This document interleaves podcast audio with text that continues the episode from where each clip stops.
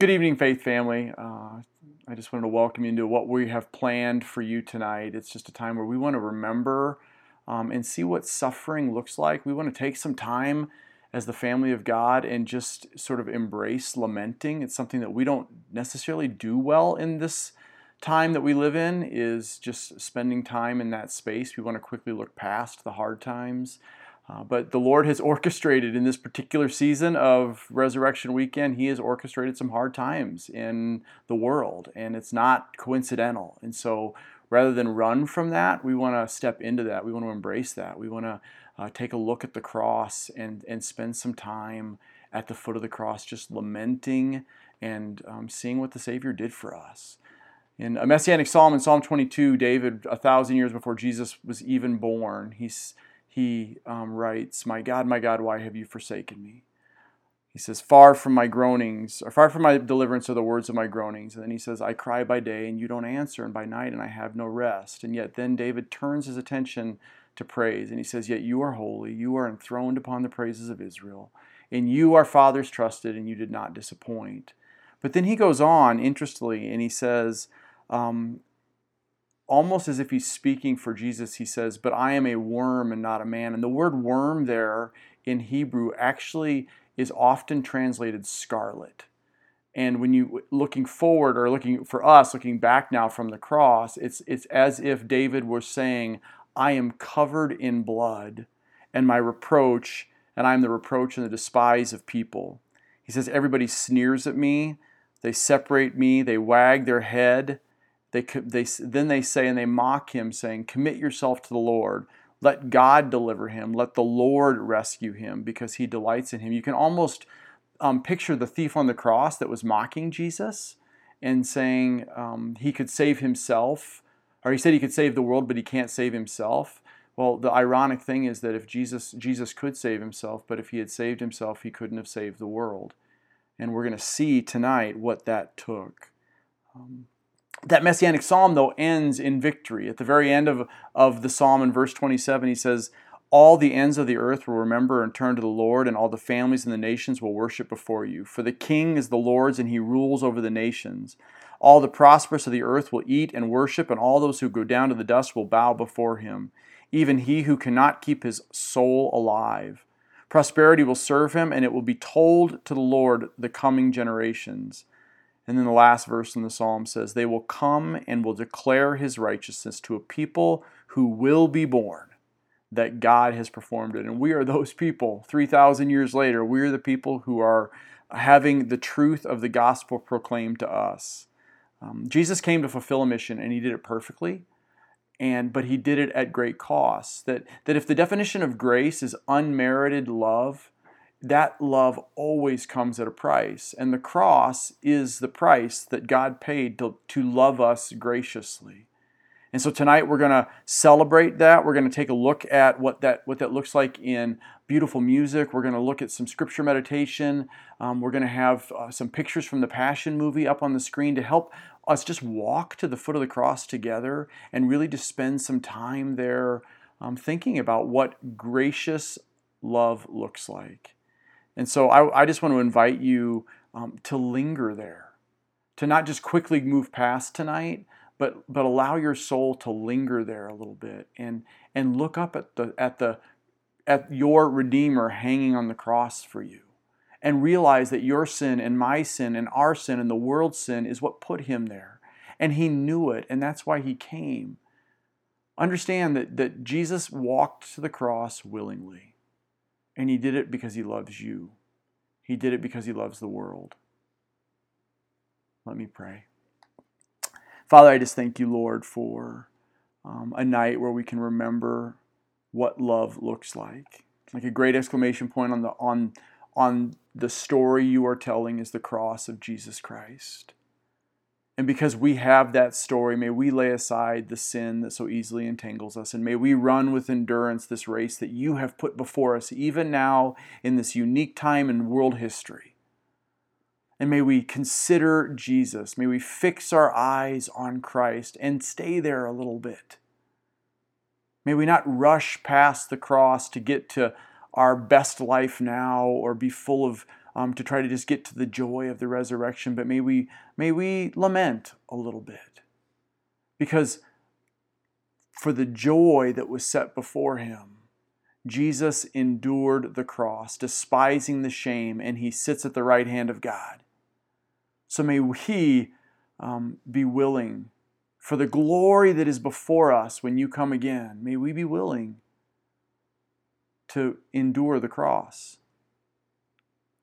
to despise the shame, because someday we will be with you in eternity, ruling and reigning in the new heaven and the new earth. But for that to happen, a price had to be paid. Thank you for being willing to pay the price. In Jesus' name, amen.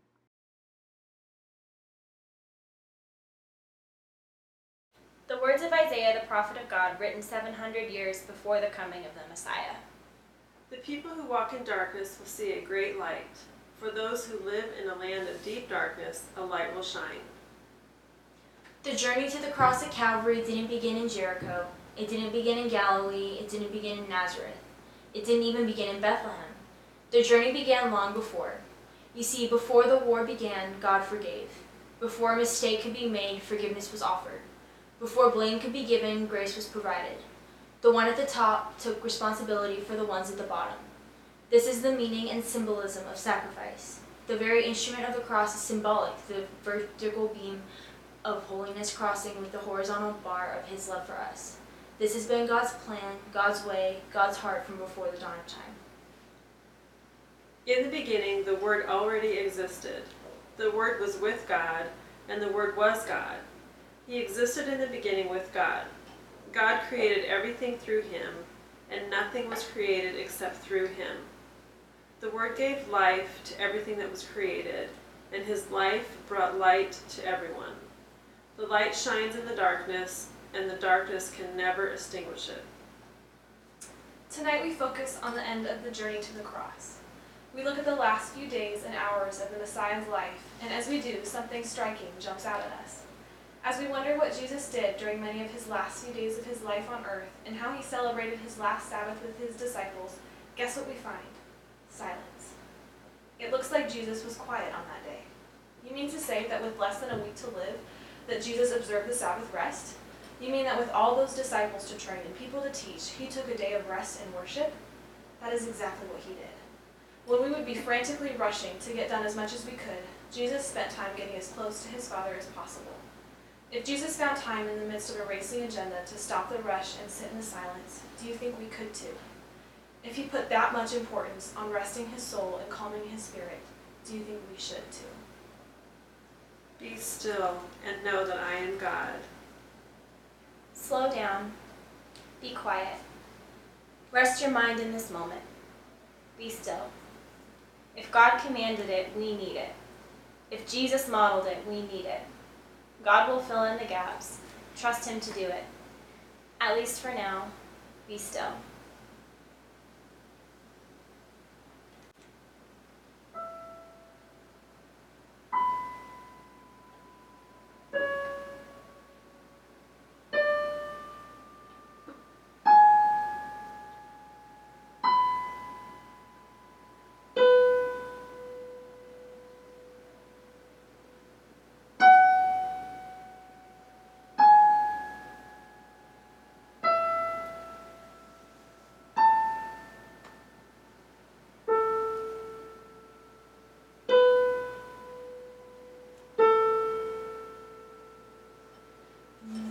just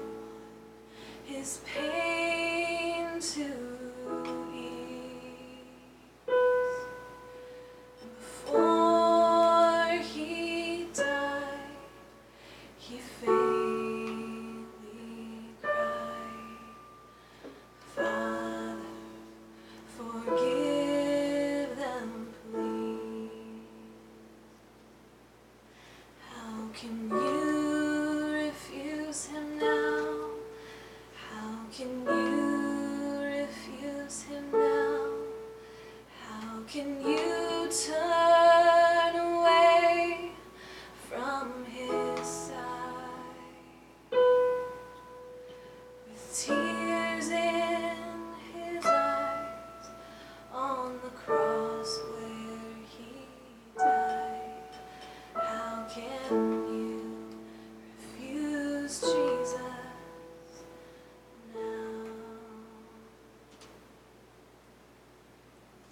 Speaking through the prophet Isaiah.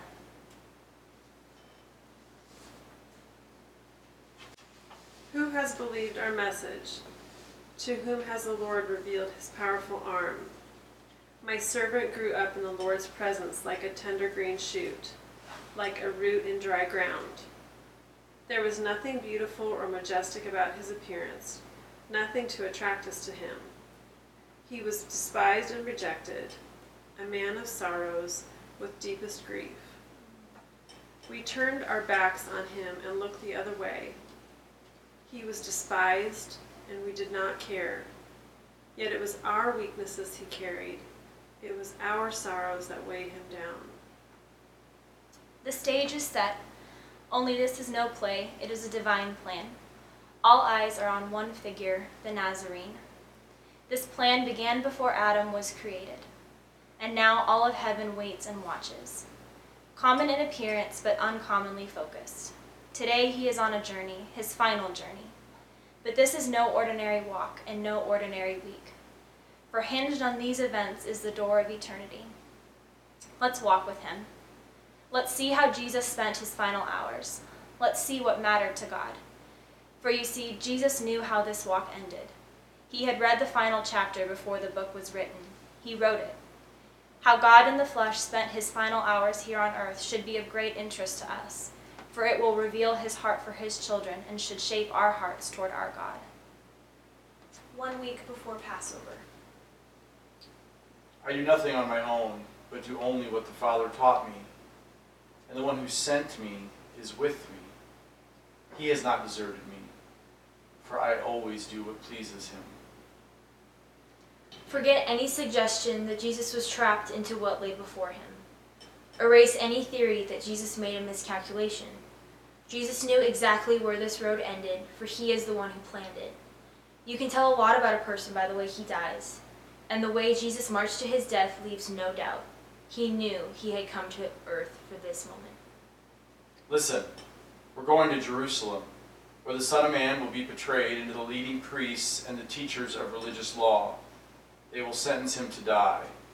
Then they will hand him over to the Romans to be mocked, flogged with a whip, and crucified. But on the third day, he will be raised from the dead. Jesus wears a sovereign crown but bears a father's heart. He is a parent who takes responsibility for his children's mistakes. But he doesn't just write a note excusing our debt, he pays the price.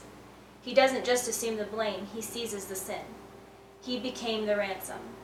He is the general who dies in place of the private, the king who suffers for the peasant, the master who sacrifices himself for the servant. He is the long awaited Messiah, the Christ, the Son of the living God. He came into the very world he created, but the world didn't recognize him. He came to his own people, and even they rejected him. But to all who believed him and accepted him, he gave the right to become children of God. They are reborn, not with a physical birth resulting from human passion or plan, but a birth that comes from God. Before we go any further on this journey, the question must be asked Have you been reborn? If not, listen tonight for the sound of his voice that new birth brings. If you have been reborn, do you remember how you felt before Christ? Hold that thought close tonight. Now answer this question Why did he choose you? Why did he choose any of us? What do we have that he needs? We bring nothing to the table in this negotiation. We are all infected and impure with sin. When we display our righteous deeds, they are nothing but filthy rags. Like autumn leaves, we wither and fall, and our sins sweep us away like the wind. Do you get the point of the question and the importance of the answer? He chose you because he wanted to. God decided in advance to adopt us into his own family by bringing us to himself through Jesus Christ. This is what he wanted to do, and it gave him great pleasure. After all, you are his. He made you. You are his child. He brought you home.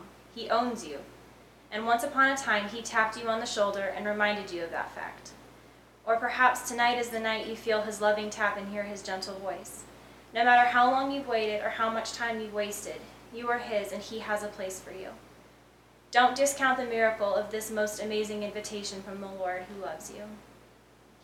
For even the Son of Man came not to be served, but to serve, and to give his life a ransom for many. He is the Son of Man who came to give his life as a ransom, not just for the many, but for you. Do you understand the significance of this message? Don't simply brush it aside as a fable. Don't let its familiarity cause you to lose sight of its significance. Make this message personal because it is personally given to you. Jesus did not simply come to die, he came to die for you.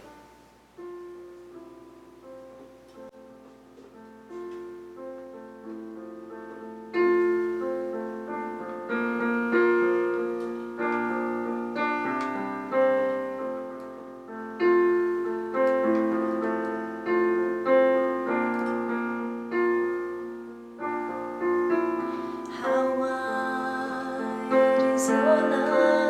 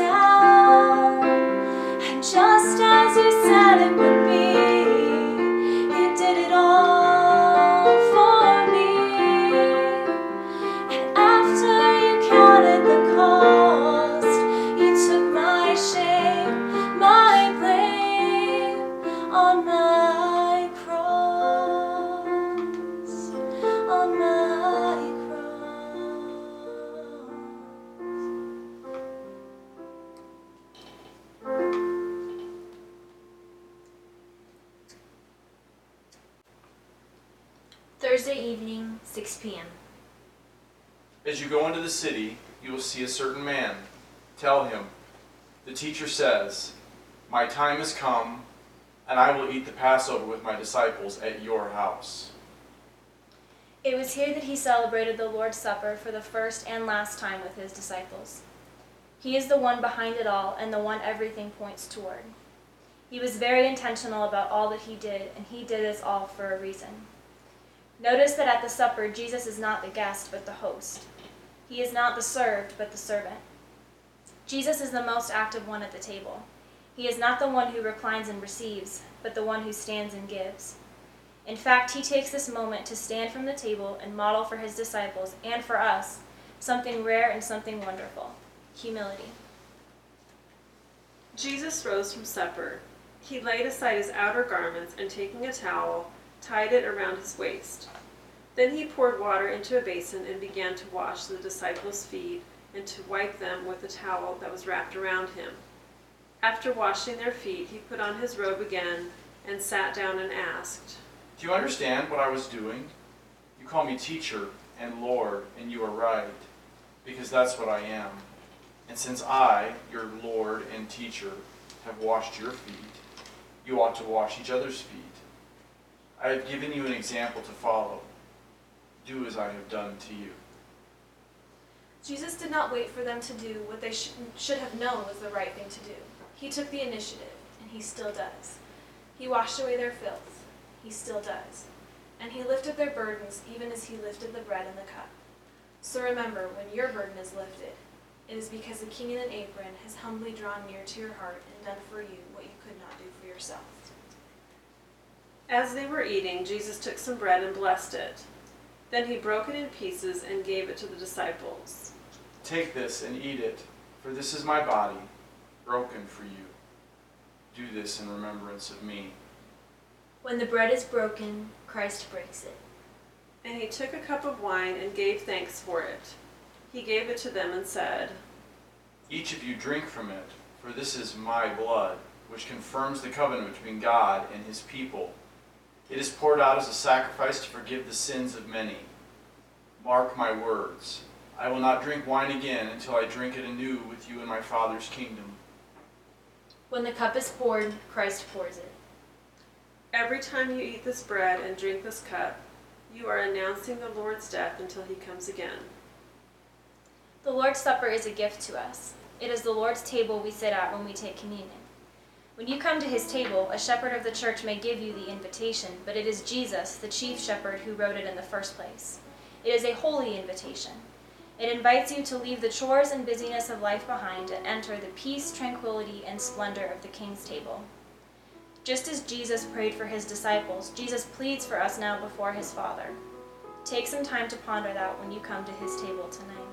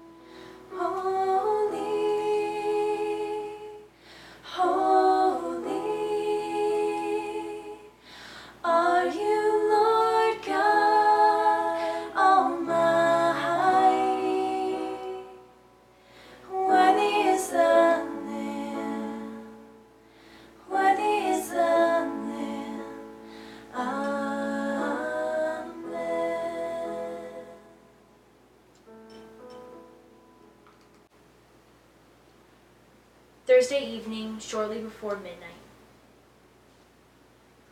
It is nearly midnight when they leave the upper room and begin walking the dusty roads through the streets of the city on the road that takes them to Gethsemane. It is a dark night. History records it as a battle of Jesus against the Jews, but it truly was a battle of God against Satan. And Jesus knew it. He knew that before this battle was over, he would be taken captive and crucified. He knew that before the glorious light of Sunday would come the blackness of Friday. He knew the outcome was certain, that he and his Father are always victorious. But he knew that before the victory of the resurrection would come the agony of the cross. And in his humanity, he was afraid. He knew that he would be shortly betray- be betrayed by everyone, abandoned by all, including his Father. It is interesting to note that Jesus chose to spend his last few desperate minutes with his disciples in prayer. He chose to pray, but not just any prayer. He chose to pray for us. I am praying not only for these disciples, but also for who will ever believe in me through their message. I pray that they will all be one, just as you and I are one. As you are in me, Father, I am in you. And may they be in us, so the world will believe you sent me. Have you noticed God has a passion for the forgotten? So did Jesus.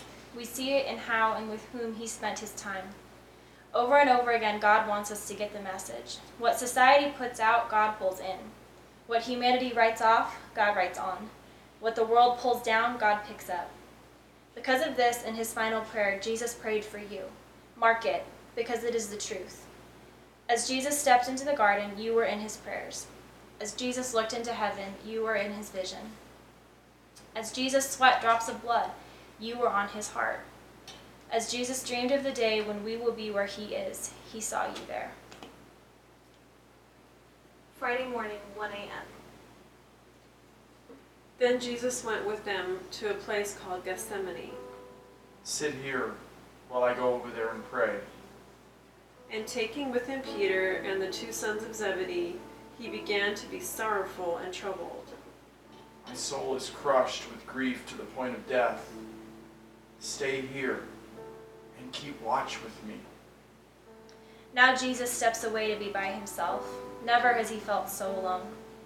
What must be done, only he can do. But he is now in anguish. His humanity begged to be delivered from what his div- divinity could see. Three times he asked his father if there's another way. Did he know the answer before he asked the question? Did his human heart hope his heavenly father had found another way? We don't really know, but we do know he asked to get out.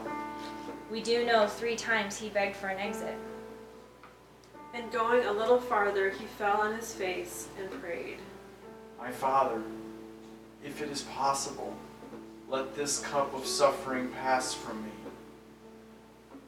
Nevertheless, not as I will, but as you will. Friday morning, 2 a.m. And he came to the disciples and found them sleeping. So, could you not watch with me for even one hour? Watch and pray, that you may not enter into temptation. The spirit is willing, but the body is weak. Again, for the second time, he went away and prayed. My Father, if this cannot pass unless I drink it, your will be done. And again he came and found them sleeping, for their eyes were heavy. So leaving them again, he went away and prayed for the third time, saying the same words again. Of course, Jesus would do what was pleasing to his Father. He saw you and I in the midst of the Father's plans and submitted to his Father's will. But he wanted us to know he understood what it felt like to be torn between two desires, to be betrayed by those you love, to smell the stench of the enemy, and perhaps most of all, to beg God to change his mind and hear God say gently but firmly, no. For that is what the Father says to the Son, and of course, the Son accepts the answer. God sends an angel of mercy to comfort his Son. Then Jesus stands, the anguish gone from his eyes. His fist will clench no more, his heart will fight no more. The battle is won there in that garden called Gethsemane.